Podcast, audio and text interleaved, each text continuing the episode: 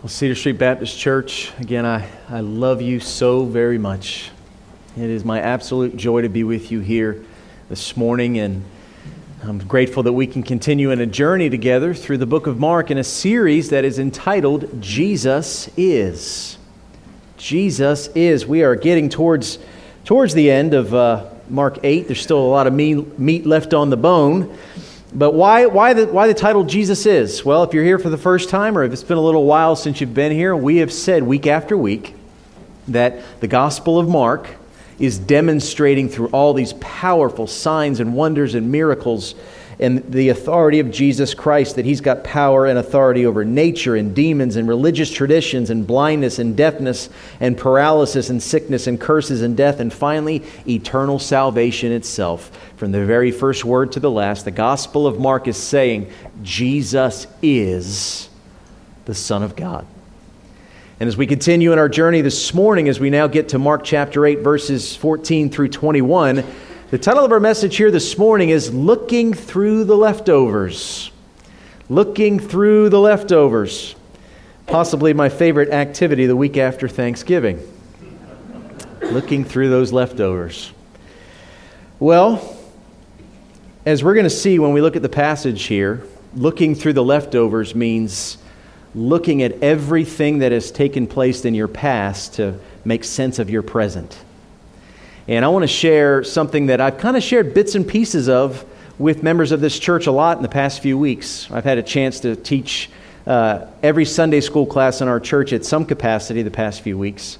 And then on Sunday nights, I've shared what I'm going to share again right now. And that is this My walk with Jesus Christ has been a very slow and progressive walk. I know there are some of you that have a testimony that there was a day and time where you knew that Jesus Christ was the Son of God and you prayed a prayer to receive Christ, and you can say, My spiritual birthday is January 27th, 1965. I walked the aisle, I prayed the prayer, and I've been following Jesus ever since. If that is your testimony, praise God. It's not my testimony. Uh, my testimony was a long and slow and even painful journey of seeking after God. And I got saved at 27 years old, but here's the key I finally surrendered my life not only to the Lordship of Christ, but to the authority of His Word two years later in 2009.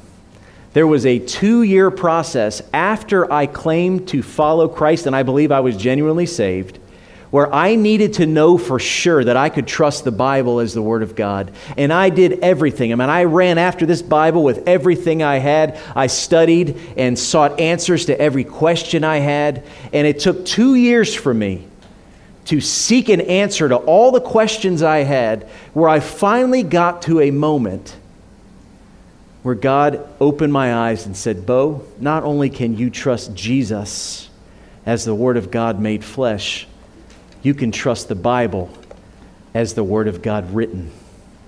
And I'll tell you, since that day in 2009, when I finally said, Lord, I will accept the Bible as your word and I will submit to it, God has taken me on an amazing journey ever since. But why do I bring that story up? Here's why I bring it up. I did all this research, I, I prayed, I sought the Lord, and when I got to the point where I was ready to completely surrender to the authority of the Word of God, it was as if God finally got a hold of my heart and said, Bo, pay attention. Are you, are you aware of what's been happening in your life the last two years? Are you aware of how many people I've put in your path who are godly Christians who testify to the power of the Word? Are you aware of this Bible college called the Guido Bible College that you've been going to and meeting godly professor after godly professor? Are you aware of what I'm doing at Cedar Street? Are you aware of all the godly Christians you met at Pineland Telephone who shared their faith with you? Are, have you paid attention to what I've been doing in your life? I mean, I've been beating you over the head with this lovingly for two years now.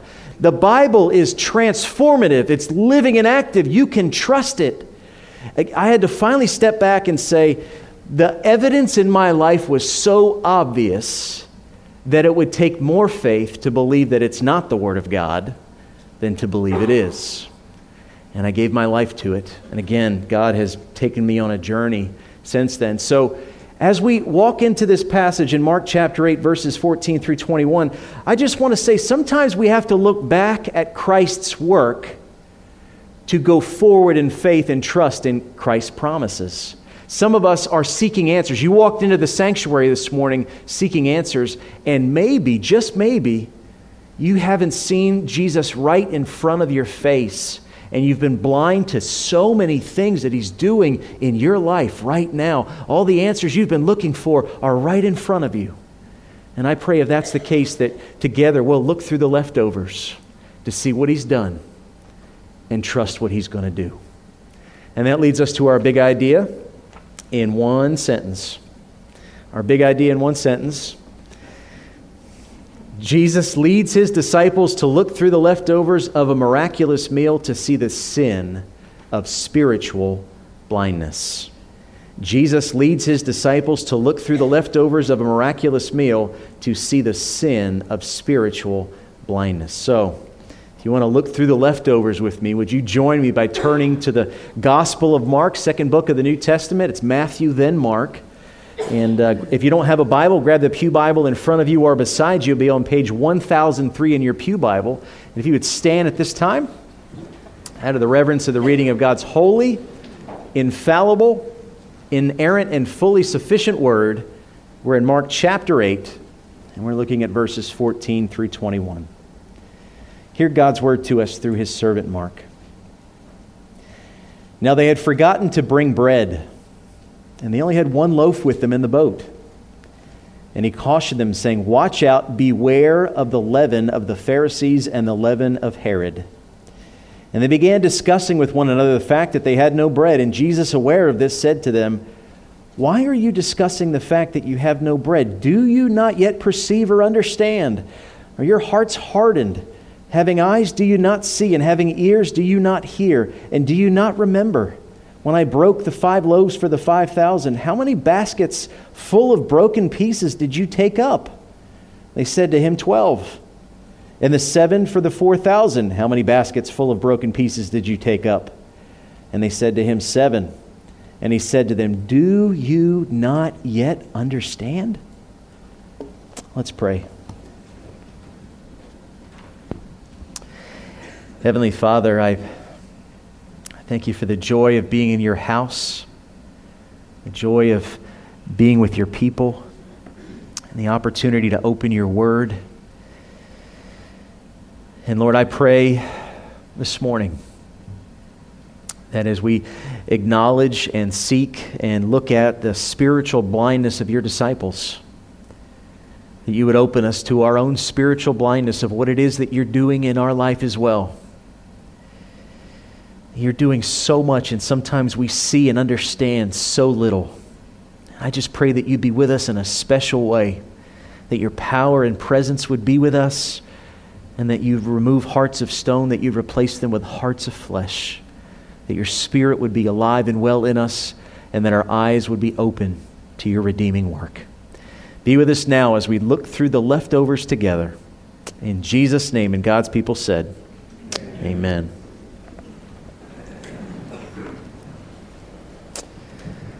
So, again, we're in Mark chapter 8, and we're in verse 14 just to kind of uh, set the scene for you. If you weren't here a couple of weeks ago, or if you're kind of plugging back in here, Jesus and the disciples just witnessed an amazing miracle.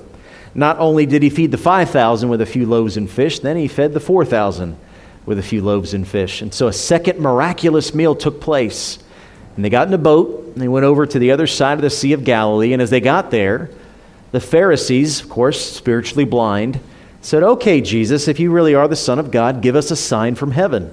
And we saw last week that Jesus knew that their hearts were hardened and that no evidence would be enough for them to believe that he's the Son of God. And so, you know what? Jesus said, I've had enough. And he got his disciples right back in the boat and they made a U turn. They went right back to the other side of the Sea of Galilee. And that's where they are right now. They're in the boat, they've left the Pharisees, and they just had a miraculous meal they had 4,000 people that were fed. And they say to themselves, you know, they're processing all of this, and yet they're in the boat, and they only have one loaf of bread. And they just saw Jesus feed 4,000 people with a few loaves, and yet all they can think about is this loaf of bread.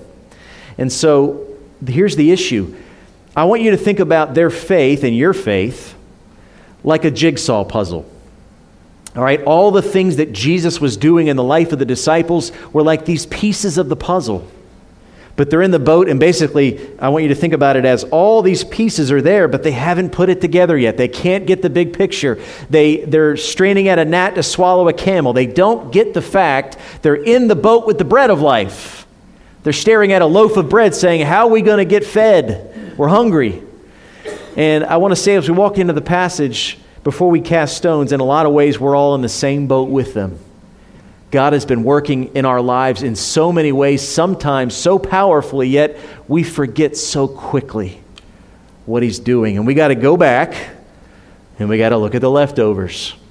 And so that's what we're going to do. I want us to look together at three key aspects of what has been left over from Christ's miraculous meal that the disciples are working through together in that boat. So we're going to look at the leftovers together. And the first thing I want to look at as we look at number one, let's look at the leftover loaf the leftover loaf. Verse 14. Now they had forgotten to bring bread, and they had only one loaf with them in the boat. Come on, disciples. He just fed 4,000. You have all these baskets full of bread, and they get back in the boat, and they got one loaf left. Obviously, they weren't thinking through this, but then again, God, who is sovereignly in control of all things, knew exactly what he was doing, leading them in the middle of the Sea of Galilee with only one loaf of bread. So they had a need, they needed food. They only had one loaf, but they also had a decision to make. And so do we. Where do I place my trust to have my need met? The disciples are looking at each other and they're saying, How are we going to make this work? There's a bunch of us. There's only one loaf of bread. This is an interesting journey across the lake. We don't know what's going to happen on the other side. How are we going to have our need met? They had to decide, and we have to decide every single day where are we going to place our trust when we have need? Where are we going to place our trust? And they also have an opportunity. So they had a need, they need food, they had, they had a uh, decision to make who do they trust, but now they have an opportunity. They can either grow in their trust of the Lord Jesus and watch Him provide for them yet again, or they can go deeper and deeper and deeper into the sin of self dependency. And we talked about this a couple of weeks ago. If you're, again, if this is your first time here, if you, or a little while since you've been here, what we've been saying as we've been walking through the Gospel of Mark is that God wants to break us of self dependency. He created us as a loving father who desired to have children who would depend on him to provide all things. And yet, the first thing that we do, given the opportunity, is we want to pull ourselves up by our own bootstraps and we want to provide all of our own needs. And they have a great opportunity here to put to death their self dependency and trust Jesus at a greater level. And I just, again, want to say, I don't care who you are. I don't care where you're from. I don't care what boat you're in right now. You have needs beyond what you yourself can provide, and you have a decision and an opportunity. Who are you trusting right now? Who are you trusting right now to meet those needs? Maybe it's a physical need. Maybe it's a financial need. Maybe it's a spiritual need. Maybe it's a relational need. And you're exhausting yourself trying to think about how do I fix this? And God is saying, why are you still trying to fix it? Do you trust me? Are you waiting for me to provide? Are you giving me opportunity to provide? It all comes down to a level of trust. And the disciples who had Jesus with them and watched him perform miracle after miracle, they still do not trust that what they need is Jesus. They still think they need another loaf of bread. And so that's number one, the leftover loaf. Let's move on to number two, the leftover leaven. In verses 15 through 16, it says, And he cautioned them, saying, Watch out, beware of the leaven of the Pharisees and the leaven of Herod. And they began discussing with one another the fact that they had no bread. So in verse 15, you get this warning from Jesus. Jesus sees them bickering about bread, and instead of saying to them, I'm going to give you all the bread that you need, he first issues them a warning. And he makes a very interesting statement and one that he knew that they were not going to understand right away. He said to them, Beware of the leaven of the Pharisees and of Herod. Now, first of all, we have to know what leaven is, and then we have to know why we have to watch out for the Pharisees and Herod, or some translations say the Herodians. All right, first of all, what's leaven? Well, leaven is a batch of dough that you take from one loaf of bread and put it into the next batch to help the bread rise. All right, that's what leaven is it's leftover dough. All right, and so you save some dough from the first batch and you put it into the second batch, and again, it helps the bread rise. That's what leaven is. And he's saying, Beware of the leftover influences that are keeping you from believing in me. That's what Jesus is saying. Leftover leaven means watch out for a past influence that is spoiling a present reality. Because a little bit of bad leaven put into a new loaf will ruin the whole loaf. And so he's saying, look back at the people who are criticizing me, look back at the people who don't believe that I'm the Son of God, and beware of them because just a little bit of what they believe, if it gets in your heart, just like leaven gets into bread, it'll ruin the whole loaf.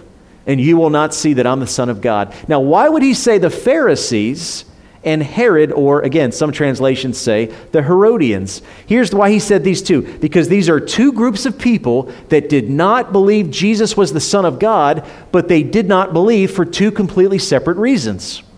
The Pharisees did not believe in Jesus as the Son of God because the, the Pharisees were looking for a hyper religious, legalistic king to lead them into a new kingdom.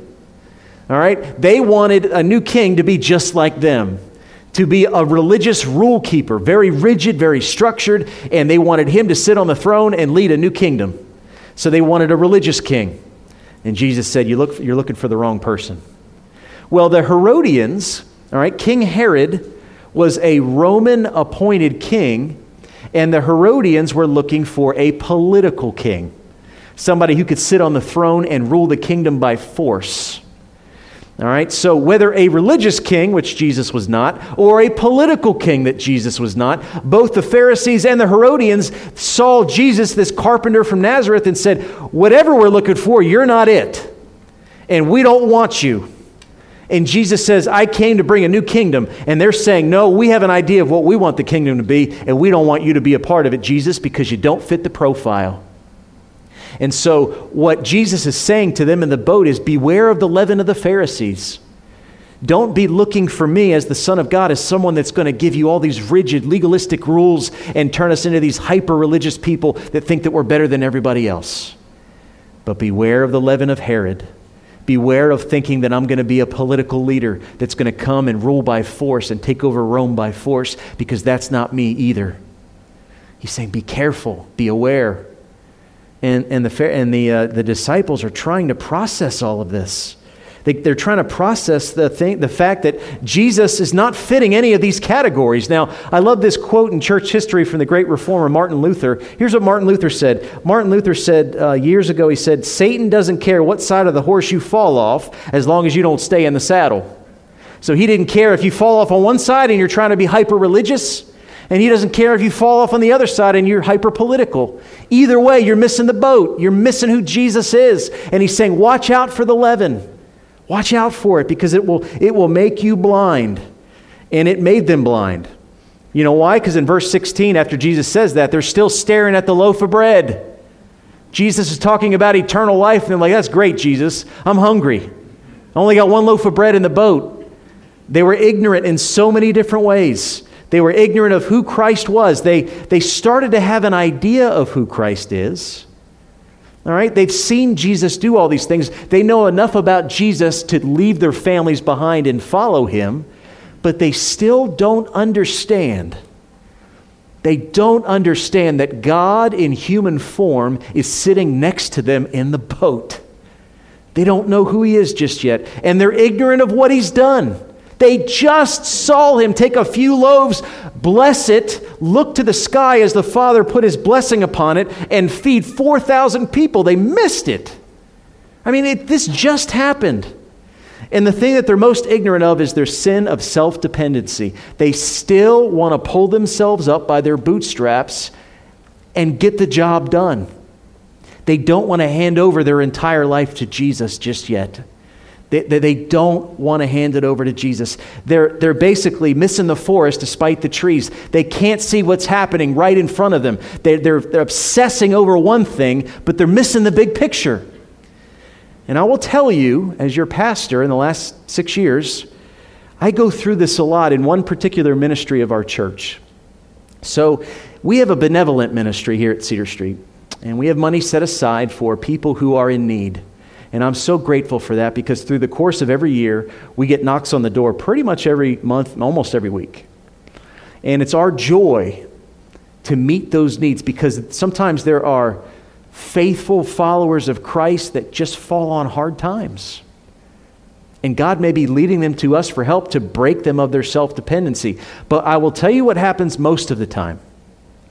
Most of the time, somebody comes knocking on the door asking for help, and when I sit down with them to share Christ and see where they're at spiritually, what I find is they're obsessed about the bread, but they could care nothing about the bread of life.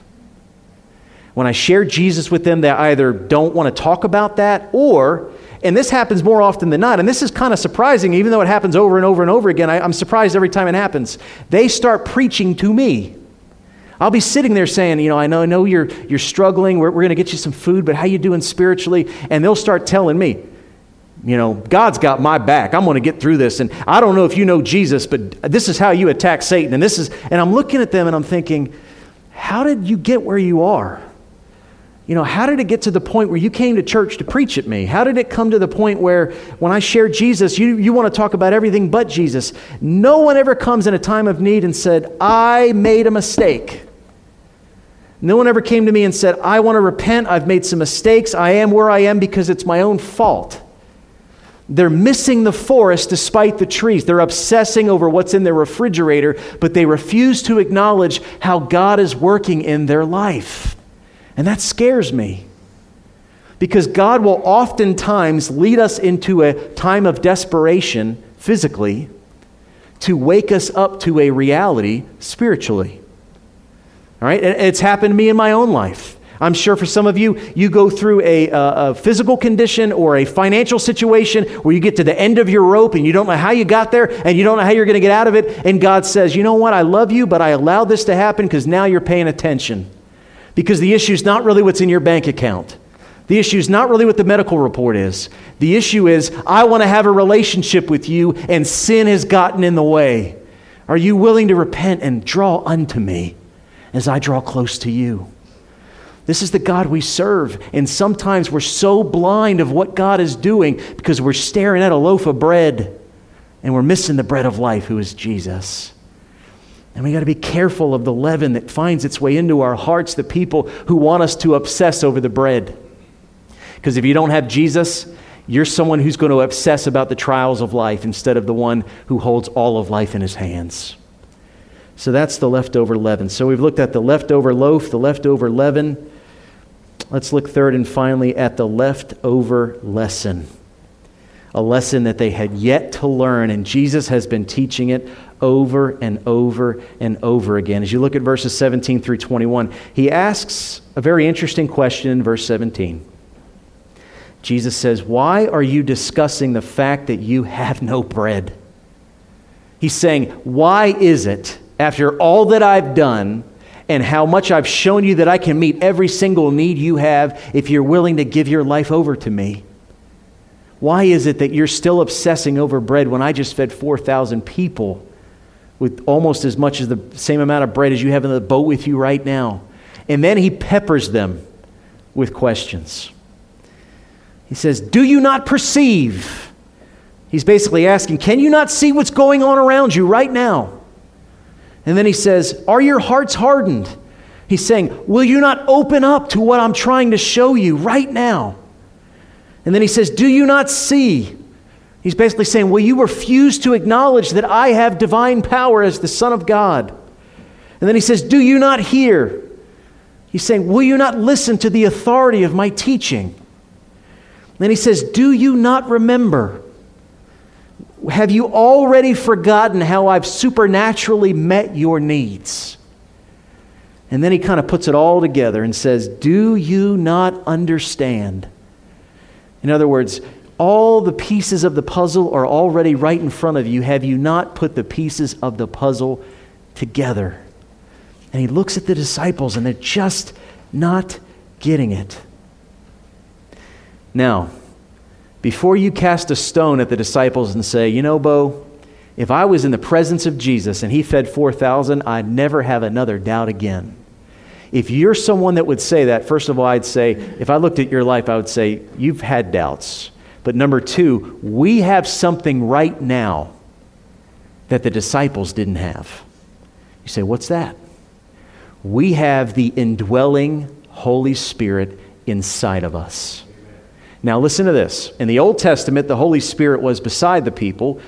During the Gospels, the Holy Spirit was among the people. But at the time of Pentecost, for the first time in human history, God indwelled human beings. When you're a Christian, the Bible says you are born again, and that heart of stone is removed, it's replaced with a heart of flesh, and He puts His Spirit of God inside of you.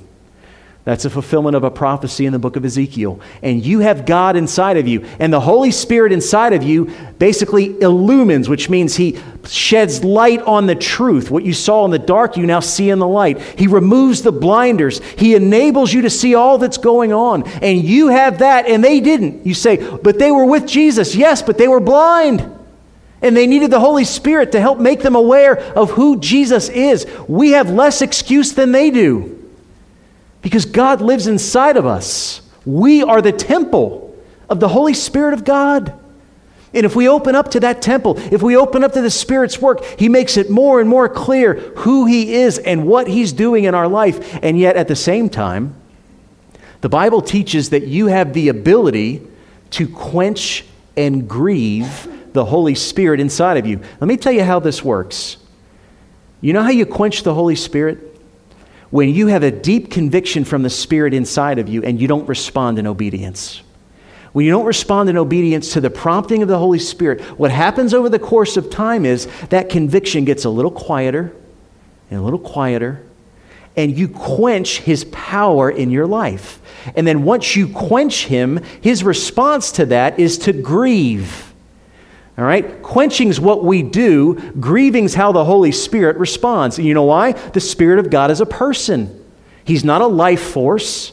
He is the third person of the Trinity. He's a person who loves you, who indwells you, who wants to convict you. He wants to mold you. He wants to transform you into the image of the Lord Jesus. He wants you to love Jesus with everything you have. And when you have that conviction that you're living in sin and you refuse to repent, what happens over the course of time is that voice gets quieter and quieter and quieter. And that's how we, with the Holy Spirit living inside of us, can be as ignorant as the disciples when God does all these things in our life, and a few weeks later, it's as if He never did anything at all. All of us struggle with that because we have a nature of sin that we're called to put to death, and yet at the same time, God is calling us to say, Be aware. Have you forgotten? Do you see what I'm doing in your life? Do you see what is going on? All right, we need to remember that we have the Holy Spirit inside of us, and we need to ask this question. If you walked into this room today and you have a, a, need of some kind, you have an issue of some kind, and you don't know what's going on, here's the question that you need to ask yourself Where's God in this?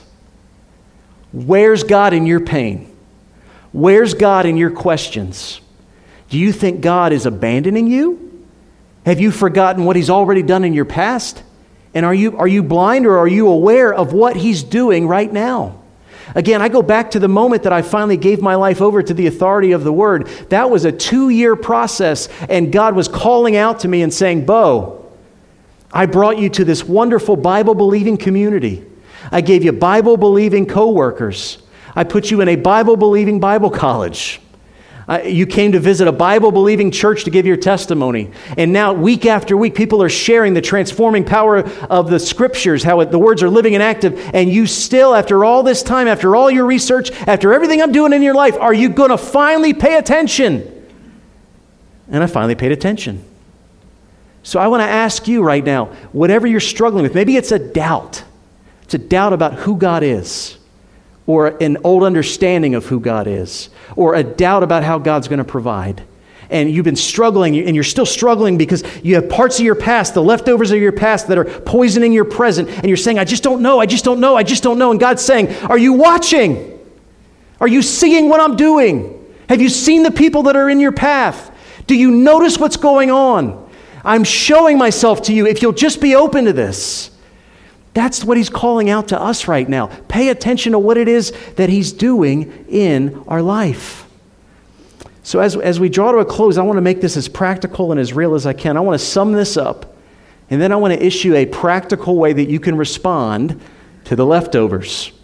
So, in one sentence, how do I wrap this up? Jesus wants you to look through the leftovers in your own life and see where sin is currently blinding you. Jesus wants you to look through the leftovers in your own life and see where sin is currently blinding you. Now, I want to make this practical as we draw to a close. All right, if you look in the scriptures, I believe there are three key things that you need to see what God is doing in your life. You need the Word, you need the Spirit, and you need the church. And let me tell you how this works. First and foremost, you need the Word of God. All right, the Bible is, and again, I had a long journey to come to this understanding. The Bible is, from the first word to the last, the infallible, inerrant, perfect, supremely authoritative source of all truth. It is living and active. It is breathed out by God. It is profitable for teaching, for reproof, for correction, for training in righteousness. It is what God intended for you to have to know Him and to follow Him. And everything else has to be measured by the Bible, by that foundation of truth. And so you need the Word. But you also need the Holy Spirit. Because if the Holy Spirit inspired that book, the Holy Spirit's also going to open your eyes to see the truth that He's inspired. Now, if you don't have the Holy Spirit, you can read the Bible and you can learn things about God, but you can't know Him apart from His Spirit. Now, most of you in this room would say, okay, Bo, I'm tracking with you. All right, but let me get to number three, and this is why this is so important. Not only do you need the Word and the Spirit, you need church. And when I say you need church, I'm not saying you just need to get into worship on Sunday morning. Yes, this is a big part of it. But you need other people who know the Word and are indwelled by the Holy Spirit to come alongside you and help guide you because there are areas in your own life that you have a blind spot to, and everybody can see it but you. But when you're part of a covenant family, in love, people come up to you and share in love what God's doing because if you can't see it and everybody else filled with the Holy Spirit can, then God's using the church to help you in your walk. That's the, one of the main purposes of the local church. God never intended for us, ever, to do the Christian walk alone. First of all, it's impossible. Second of all, you were born, born again as a believer into the body of Christ, and you're one member, and the body needs you, and you need the body. An eyeball can do nothing by itself, but as part of the body, it can bring vision. All right, so you are a part of the body. And I will just, I testified this morning in prayer time with, with Larry Sykes and Jim Savage. I testified over and over in my life. There have been times where things were so obvious to everybody but me. And I would go through the same things over and over and over again. And then people in this church lovingly would come alongside me and say, Bo, it's obvious what's happening here. I mean, I, I ran from the calling to ministry for so long because I just said, I'm not a pastor. Are you kidding me? I'm a sportscaster. I know the press box, not the pulpit. That's my calling. And I would run and run and run because I had this idea of who a pastor is, and I did not fit that profile. In a lot of ways, I still don't fit that profile. But it took it took so many people in this church. It took Ronald Cardell and Monty Tillman and Larry Sykes and Kenny Davis and all these men week after week that would come up to me and say, Bo, it's pretty obvious what's happening here. And then Eddie Jones and Jim O'Brien, that search committee, over and over saying, Bo, it's pretty obvious. We all see it. You don't see it. But the church had to come alongside of me and help me to see what I could not see. And in your life, that's what this church is here for. This is why we want to do life together and be in Sunday school classes together and break bread in the fellowship hall together and do Bible studies together and go on mission trips together and go through baptisms and weddings and ordinations and from the beginning to the end do life together. Because as one church family, we can come alongside of each other and we can see God's movement in each other's lives and help each other to not fall into the blind spots of sin. You need the Word, you need the Spirit, and you need the church if you want to follow the one, the Lord Jesus. So, as we draw to a close, I just want all of you to just pray quietly. First of all, if you're not a believer, as Dave mentioned, do you think it's an accident you're here today? Do you think it's an accident that you're hearing exactly what you're hearing today? Maybe today's that day where you need to repent of your sins, place your faith in Jesus, and say, Jesus, I'm all yours. Maybe you are a believer and you walked into this room with serious questions or serious problems. My question to you is Are you open to what the Word teaches? Are you open to how the Spirit leads? And are you open to how the church supports? If you're not open to one of those three, I would say make all three of those things a priority in your life because we were meant to look through the leftovers together. Let's pray. Father, again, you are so patient with us. Lord, I think about my own life, all the questions, all the doubts, day after day, week after week, month after month. And you kept putting godly, Bible believing Christians in my path until it became blatantly obvious what you were doing in my life. Thank you for your patience, Lord. Thank you for the way that you've been patient with all of us. But Lord, I pray that you would convict hearts. I pray that we would stop clinging to the things of the past and be open to what you're doing in the present. I pray that we would seek you in your word that we would seek you through your Spirit, that we would seek you in your church as we grow under the lordship of your Son. Be with us now, I pray, and help us to look through these leftovers together that we may truly become disciples of Jesus Christ and build your heavenly kingdom here on earth. It's in Jesus' name we pray. Amen.